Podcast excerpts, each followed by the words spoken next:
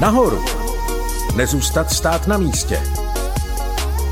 Pořad pro muže s Pavlem Kólem a Petrem Dvořáčkem.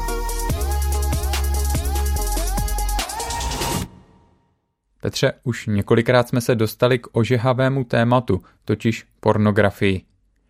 Jak se těm všem negativním podnětům bránit? Možná nejlepší bude začít příběhem. Michal seděl u svého pracovního stolu, když začala scéna, která se opakovala každý den. Sekretářka vešla do kanceláře a položila mu stejnou otázku jako obvykle. Ahoj fešáku, tak kdy už mě pozveš na ten oběd? O oběd jí samozřejmě vůbec nešlo. Michal odvětil stejně jako každý den. Nikdy. Jsem šťastně ženatý a mám dvě krásné dcery. Já vím, odpověděla ona a pomalu odešla z kanceláře svůdným krokem, který zdůrazňoval každou její křivku. Michal už dlouhou dobu konzumoval pornografii a sekretářka ho vždy přitahovala. Jednoho dne mu opět položila obvyklou otázku a on jí odpověděl slovy, která vůbec nečekal. Ať už to způsobila její vytrvalost nebo jeho záliba v pornografii, toho dne poprvé odpověděl na její otázku slovy co třeba dneska. Jaj, to nevypadá dobře. Také to dobře nedopadlo. Zašli si na oběd a potom navázali sexuální vztah. Skoro to vypadá jako scéna z nějakého filmu. Bohužel se to opravdu stalo a Michal měl přitom ženu a děti. To je tragédie. Co to bylo dál?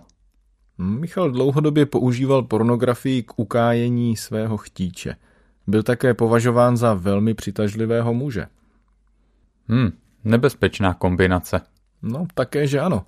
Potom, co měl milostný poměr se sekretářkou, se Michal dokonce zlobil na Boha za to, že ho stvořil tak pohledného a osamělé sexuálně agresivní ženy ho proto neustále uháněly. Petře, možná si teď spousta chlapů říká, muset odhánět davy žen, kež bych já měl takový problém.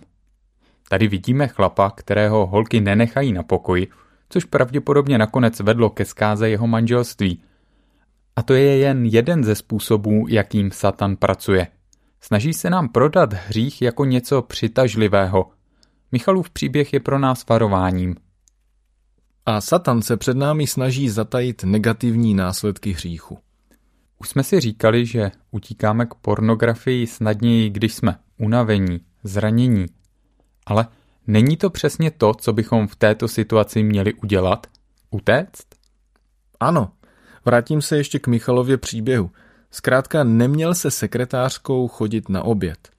A pro pornografii platí přesně to samé. Mnozí muži znají její vábení. Tváří se nevinně, když říká, podívej se na mě, jenom na chvilku, bude to fajn, jsem zábava, bez následků. Volá je vytrvale každý den. Satan je přesvědčuje, že pornografie je bezpečná, ale přísloví 6.27 až 28 tvrdí opak – Může si kdo zhrnout do klína oheň a nespálit si šaty?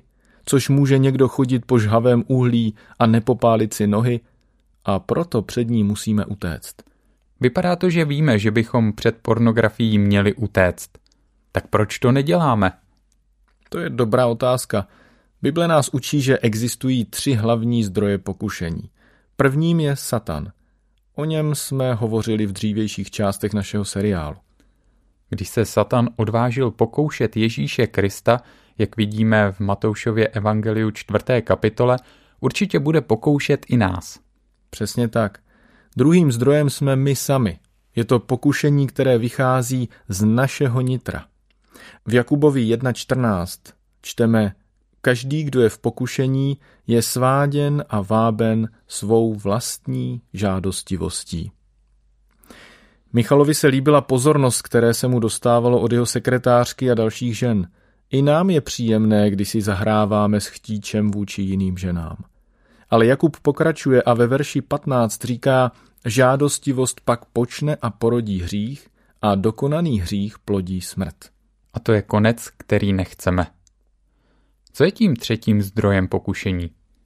Svět, svět kolem nás – Zábava, sport, vzdělávací systém, finanční systém, všechny existují proto, aby nám umožnili naplnit naše potřeby bez Boha. A Pavel píše v listu Římanům 12.2 Nenechte se formovat tímto světem, raději se nechte proměňovat obnovou své mysli. Důležitou součástí této proměny je únik před každou formou chtíče. Tak fajn. Jak takový únik vypadá? Napadají mě tři způsoby. První z nich je nečekaně útěk. Myslíš opravdový útěk? Ano, nejlepším biblickým příkladem je Josef. Ve 39. kapitole knihy Genesis čteme o tom, jak se chování manželky Josefova šéfa velice podobalo Michalově sekretářce. Když však Josef čelil tomuto pokušení, řekl toto. Jak bych se tedy mohl dopustit takové špatnosti a prohřešit se proti Bohu? Kdyby tak každý z nás měl takovou nezlomnou víru. Myslím, že ji všichni máme, ale dlouhodobým tlakem se schopnost vzdorovat zmenšuje. Michal také po nějaký čas odmítal sekretářku slovem nikdy. I my se dokážeme vyhýbat pornografii po určitou dobu, ale pokušení nezmizí. Stejně jako v Josefově případě. Přesně tak. V Bibli se píše, a třeba, že se Josefovi nabízela den co den, nevyhovělý, aby k ní ulehl a vyhýbal se jí, jak jen mohl. Josef nechtěl být ani v její blízkosti, což je dobrá obraná strategie, o které ještě budeme mluvit. Potom následovalo toto.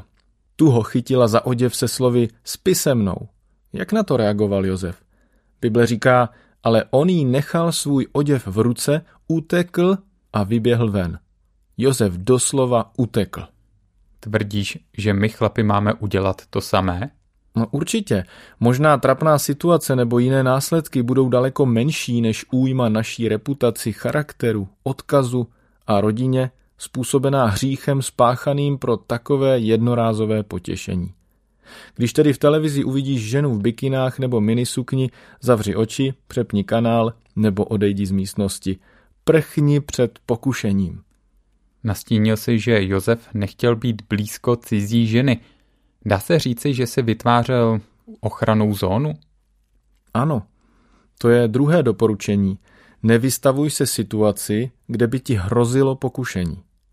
Například existují webové stránky, kde si můžeš zjistit, jestli je ve filmu, na který se chceš podívat, nahota, erotické scény a podobně.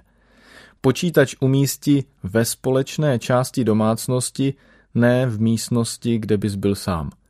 Choďte s manželkou společně spát, nevysedávej do noci na počítači. Král David takovou ochranou bariéru neměl a jak dopadl příběh s Bačebou, asi známe. Hm, tak mě napadá, že je dost těžké se večer s manželkou milovat, když ona je v posteli a já civím do počítače. Hmm, správná poznámka. Ale co máme dělat v situaci, ze které se nedá utéct? Jako třeba Michal, který byl v práci. Svěř se své ženě. Co prosím? No Pavle, napadá tě lepší partner, kterému bys byl v takové situaci vykazatelný než tvá manželka? Myslíš, že bude laxní? Že se tě zapomene zeptat? Že bude mít pochopení, když se budeš chovat jen trošku nebiblicky? No, také bych mohl zůstat pár dní bez oběda. Dobře, pokud nemohu utéci, mám záchranou síť, ale zmiňoval si tři způsoby úniku. Co je ten třetí? Když od něčeho utíkáme, potřebujeme mít k čemu utíkat. Když utečeme od pokušení, tak potřebujeme utéct k Ježíši. Žalm 61.2 říká, moje volání slyš Bože, mojí modlitbě naslouchej. Od konce světa volám tě, srdce mám sevřené. Ke skále, která mě převyšuje, prosím doveď mě. Ježíš nám pomůže, protože on pokušení rozumí. Vzpomínám na text Židům 4.15, který nás ujišťuje, nemáme přece velekněze, který není schopen mít soucit s našimi slabostmi. Vždyť na sobě zakusil všechna pokušení jako my, ale nedopustil se hříchu. Ano, Ježíš ví, čím procházíme a ví také, jak nás tím úspěšně provést, ale když jsme pokoušení, musíme se na něj obrátit. Musíme ho požádat o pomoc. Naším cílem je sexuální čistota a Ježíš nám bude rád nápomocen. To zní logicky. Potřebuji zaplnit vzniklou díru něčím pevným, božím.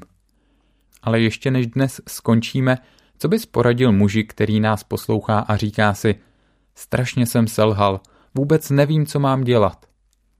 Za prvé, dobrá zpráva. Bible říká, že pro ty, kdo jsou v Kristu, není odsouzení. Pokud ho cítíte, pochází od satana. 1. Korinským 10.13 říká, jak vidíte, nezmocnilo se vás pokušení, které by pro lidi nebylo běžné. Za druhé, je třeba vyspovídat se ze svých hříchů Bohu. Pokud to uděláte, můžete se spolehnout, že Ježíš je věrný a spravedlivý a že všechny hříchy vám odpustí. A za třetí, promluvte si s pastorem nebo jiným zbožným mužem. V Jakubovi 5.16 čteme Vyznávejte hříchy jeden druhému a modlete se jeden za druhého, abyste byli uzdraveni. Jak už jsem zmínil, vykazatelnost druhým může být velmi užitečná. A jako bonus si můžete poslechnout tyto nebo další pořady a modlit se, aby vám Bůh pomohl úspěšně aplikovat principy, o kterých mluvíme. Díky. Snad každý budeme mít po dnešku ochranou bariéru v podobě přítele, manželky, abychom nemuseli v boji s pornografií prohrávat. Podcast Nahoru vznikl ve spolupráci s organizací Každý muž bojovníkem v produkci Rádia 7, které žije z darů posluchačů. Pokud nás budete chtít podpořit, budeme rádi.